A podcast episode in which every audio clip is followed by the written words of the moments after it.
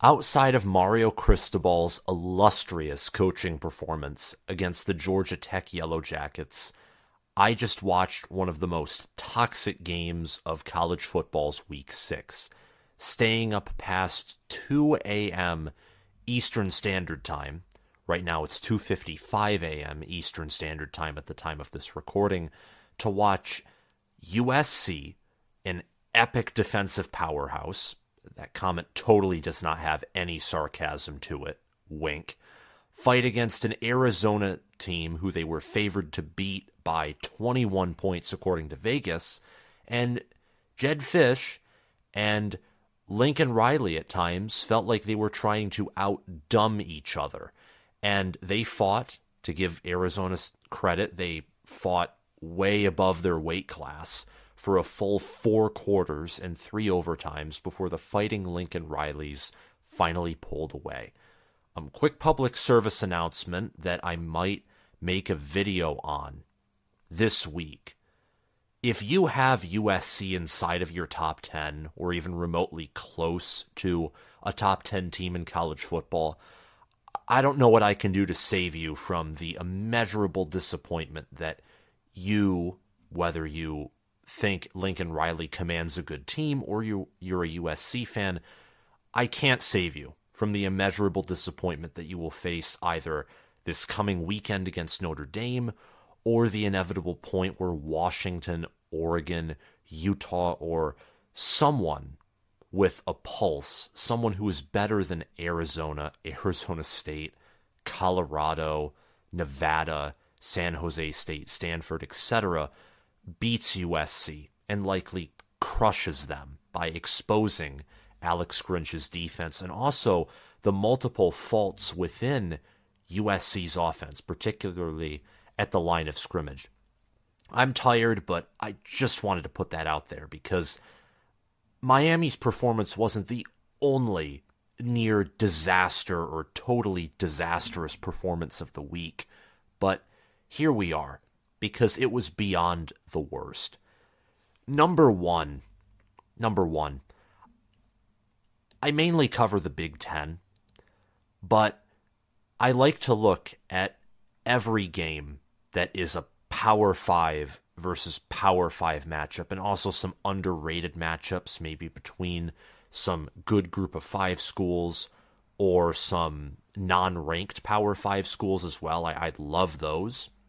Wisconsin Rutgers was the game I was looking at this weekend. Wisconsin won 24 13. I predicted Rutgers to pull the upset, and I was wrong. But I thought that Rutgers, who for a long time had been one of the laughing stocks of the Big Ten, I thought that they were good. And for now, they look better than they have ever under Greg Schiano in his second tenure here with the Scarlet Knights. But Wisconsin was just too good of a team and they won 24 to 13. They won by 11 points. I thought Miami was guaranteed to beat Georgia Tech, and I imagine a lot of people, Miami fans, college football analysts, general college football fans, and even the Miami locker room and coaching staff thought so too.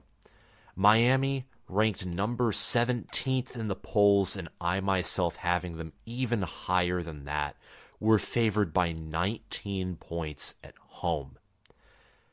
After the first quarter, the score was 0 to 0.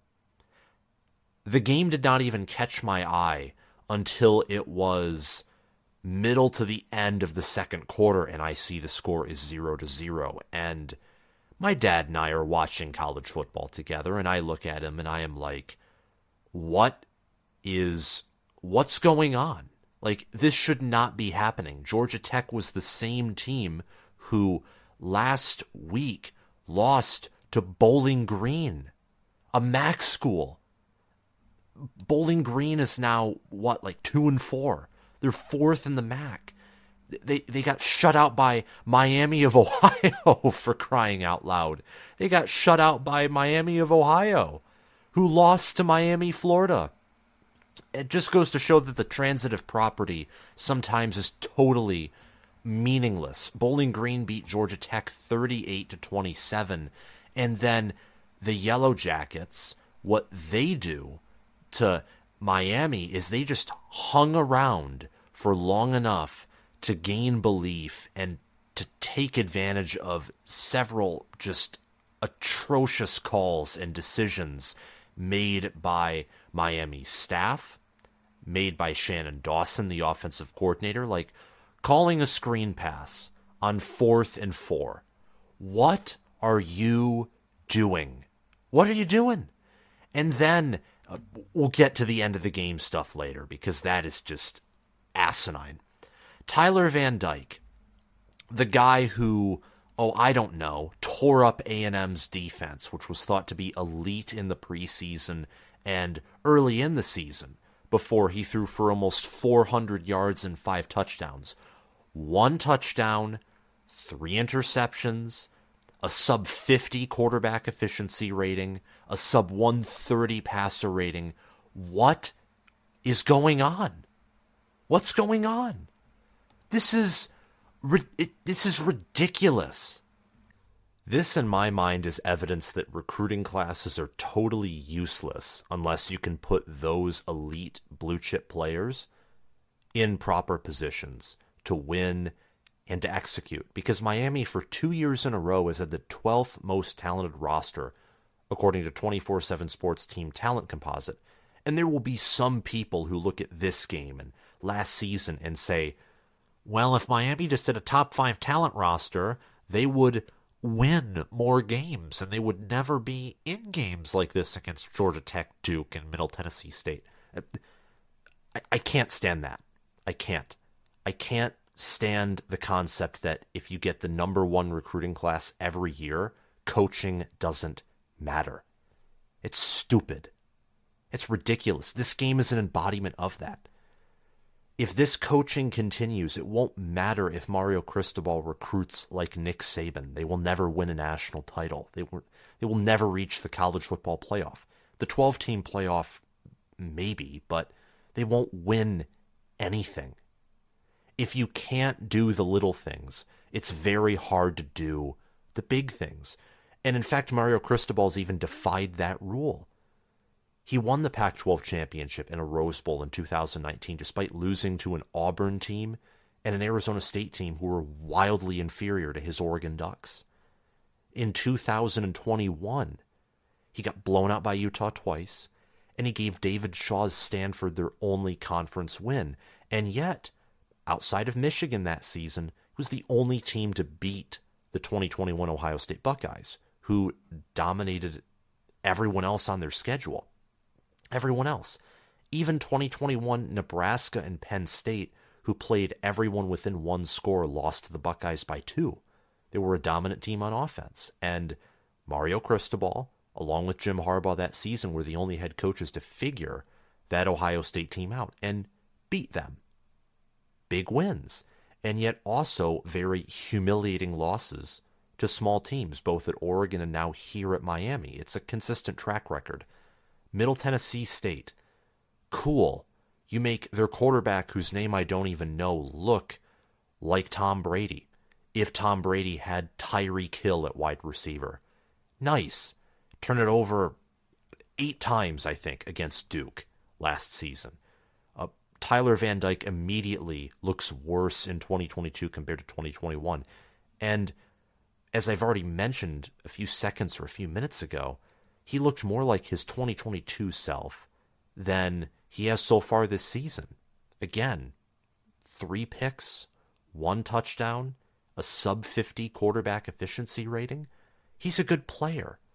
And Miami has more than 40 blue chip players on their roster. And yet, they lost to a Georgia Tech team who has a first year head coach, a new staff, who's had to deal with outgoing and incoming transfers. It's it's similar challenges, except worse because of the talent disparity compared to what Cristobal faced last year. And yet Brent Key put down his headset, got his team motivated after losing to an atrocious Bowling Green team, and went into Miami Stadium, into Hard Rock Stadium, and they won. They won, despite the fact that Miami both on paper and even statistically at the end of the game, dominated. this was an epic choke job of of perhaps unfathomable proportions. I mean, it it was that bad. I mean, how is this loss any different from last year's atrocious losses to Middle Tennessee State and to Duke? How is it any different? Multiple inexcusable turnovers, different points, like freeze points, as Josh Pate would put it, where there could be a different outcome if things were done differently. And those things were not done differently. Rather, these same mistakes are being repeated. This is on coaching. Look, Miami again has great players. They have talent. They have an All American at safety in Kamren Kinchens. They have Francisco Mauigoa. They have Tyler Van Dyke at quarterback. They have Ajay Allen at running back, who transferred in from Nebraska. And from watching him at Nebraska and watching bits of him at Miami, he's a good running back. He's talented. And Miami's offensive line has taken big strides compared to last season. The offense and defense, period, at least initially looked to take big strides compared to last season. But now all of that is put into doubt. I had this team ranked in the top 15, thought that they could contend for an ACC championship game appearance, and their schedule looked doable. Well, now that this disgusting performance of a game is over, all that's thrown out the window. All of that is up for questioning. Because Georgia Tech is just a 3 and 3 football team who lost to Bowling Green, lost to Louisville, and look, they only beat Wake Forest by 14 and they got blown out by Ole Miss. They didn't lose to Georgia yet. They're look, let's face it, they're going to get destroyed by Georgia. And they still have to play Clemson and they have to play North Carolina and a few other teams. They may not even go bowling. This was a home loss, a loss in which the stadium wasn't full, fans weren't engaged, the team didn't look engaged at any point. I- I'm not going to lie. This might be an exaggeration when I'm saying this because I'm tired and I'm also more so ranting while also giving an analysis. Miami felt dead, not just as a team, but as a a collective program. It felt dead watching them. It was boring. It wasn't entertaining. Watching Louisville beat Notre Dame by double digits at a point when Notre Dame had no chance of coming back was more entertaining than watching that close game between Georgia Tech and Miami. It was it was exhausting to the eyes, to say the least. The Hurricanes had an extra 203 yards against Georgia Tech and 10 more minutes of possession. All that much more opportunities to win a football game that anyone in the top 25 would have won. Anyone. Anyone. Michigan, Georgia would have blown out Georgia Tech by 40 points. Did you see what Georgia did to Kentucky or Michigan did to Minnesota? Let's up that number to 50. Or perhaps if Georgia played the way they did against Kentucky, or if Michigan kept in their starters for all four quarters, let's up it to 60 points. Texas and Oklahoma. You bet yourself they would have beaten Georgia Tech into the turf. Same with Ohio State, same with Penn State, same with uh, oh, I don't know, probably North Carolina too, because their defense looks better. And Drake Maye is still an elite quarterback who's consistently proven that. And his offensive line and his run game are better. And his wide receiver core is, you know, with Tez Walker getting eligibility and also with him, you know, finding guys in the receiver core who are stepping up big time, he has playmakers. And this looks like Mack Brown's best team don't want to commit myself to that statement so far of his second tenure at North Carolina. It's incredible what North Carolina is doing right now. Florida State, they would beat Georgia Tech. They might struggle for a quarter or two quarters, or maybe let Georgia Tech hang around for three quarters, but we've seen them do that against Boston College and Virginia Tech and to a lesser degree against Southern Miss and LSU, and they pull away. They've shown to be clutch they don't have the same blue chip ratio that Miami does, but they definitely have a lot more maturity and development on their roster. And their coaches, Florida State's, put the Seminole players in a position to win. Mario Cristobal and his staff, they aren't doing that right now. They're not getting it done, especially against these smaller teams. I don't get it. I don't understand. It is unfathomable. You can go out and you can crush Texas A&M and then play awful football, lose at home to Georgia Tech. That's a Larry that's like later tenure Larry Coker moment. That actually happened. Larry Coker's, I think it was his 2005 or 2004 team. I think it was the 2005 team. They were, they only had one loss. They beat an undefeated Virginia Tech in Blacksburg. They dominated them pretty thoroughly. They returned home, and Georgia Tech beat them on their own home field when Miami was a massive favorite and I think ranked third in the country. Again, just completely inexcusable with the amount of talent they had, but Larry Coker turned out to not be a good head coach. He had a good coordinator in Randy Shannon, but that was about it. He wasn't a good head coach, wasn't disciplining the team or keeping them in line, and that was I'm mainly talking about on the field because the off the field stuff I know of Miami's reputation, but a lot of that's just reputation. Like Miami right now is a pretty good university from what I know. I'm just talking about on the field. Like the team wasn't performing in a disciplined, cohesive manner on the field when Larry Coker was there in the later part of his tenure at Miami. That's why he was let go, and that's why the, the team fell apart, and probably a certain part of the reason why Randy Shannon couldn't build it back up or give it any consistency. But Miami started out slow. They gave the Yellow Jacks and Jackets confidence in their ability to win and to compete. And through making several turnovers, through not finishing on drives, through bad play calling, and just, I cannot explain how abhorrent that final call on Miami's final offensive series was. I cannot explain how abhorrent that is. You have a guaranteed win. You take two knees, game's over, no matter what. Game's over. A hundred percent chance of winning, and the clock hasn't even hit zero yet. You know how you achieve that? You take a knee. Want me to spell it out for you? You take a knee. T A K E space A space K N E E. There. Take a knee.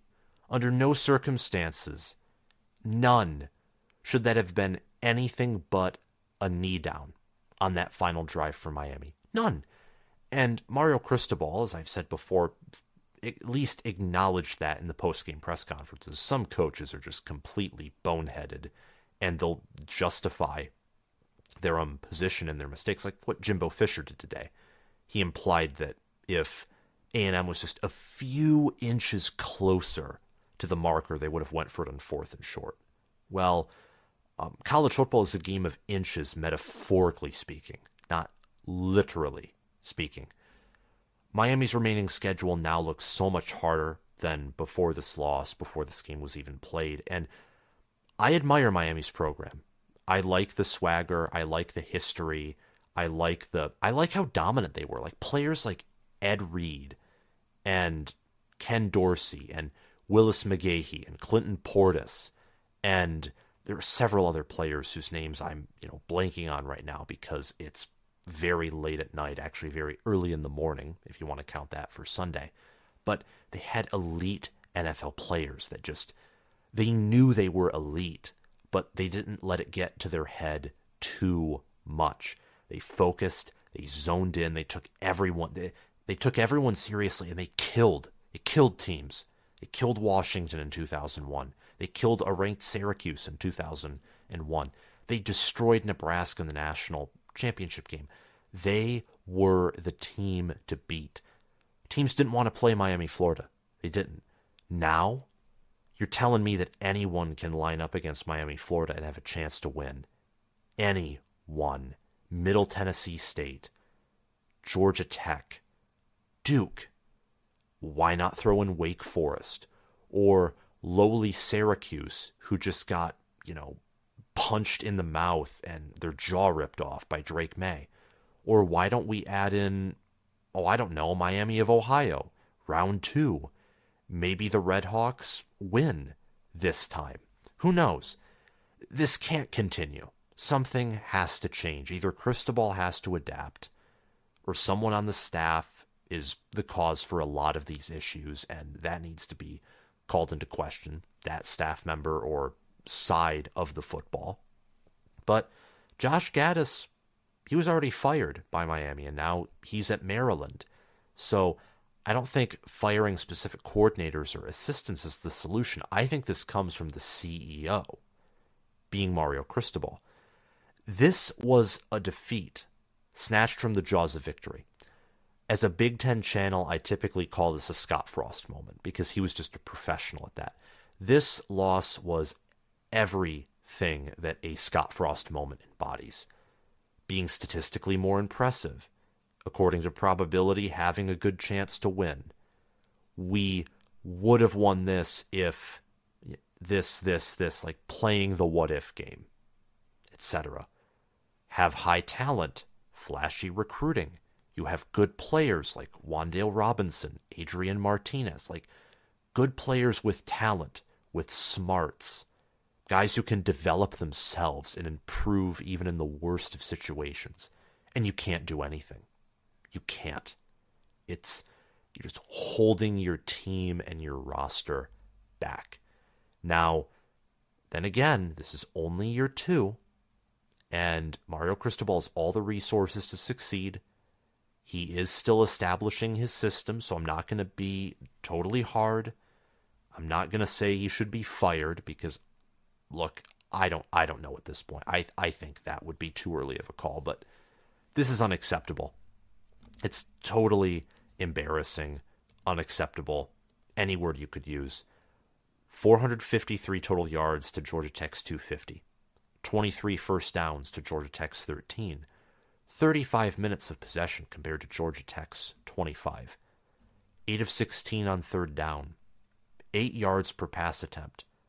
3.5 yards per rush attempt. That's not great. It's not even good, but that's doable. Uh, six penalties for 80 yards compared to Georgia Tech's 11 penalties for 67 yards. You know what killed? The five turnovers and the failed fourth down conversion and the picks but we already covered that. I just especially want to mention that because some of those picks were downright, what are you doing? As I've already said that phrase several times throughout this video. That's really all I wanted to say here, if I'm being honest. But before we conclude this rare reaction plus analysis plus rant episode, I guess is what I'm going to call it, funny enough, I want to get your thoughts especially if you're a Miami fan. Um, again, I want the U to be back. It's good for Miami to be back and be relevant, and I think the fan base deserves that. What do you think? Like, give me everything that you know and everything that you think in the comments section, and let's have a conversation about it. Let's talk about it because this loss or even playing Georgia Tech competitively is unacceptable. But a win in many cases is a win.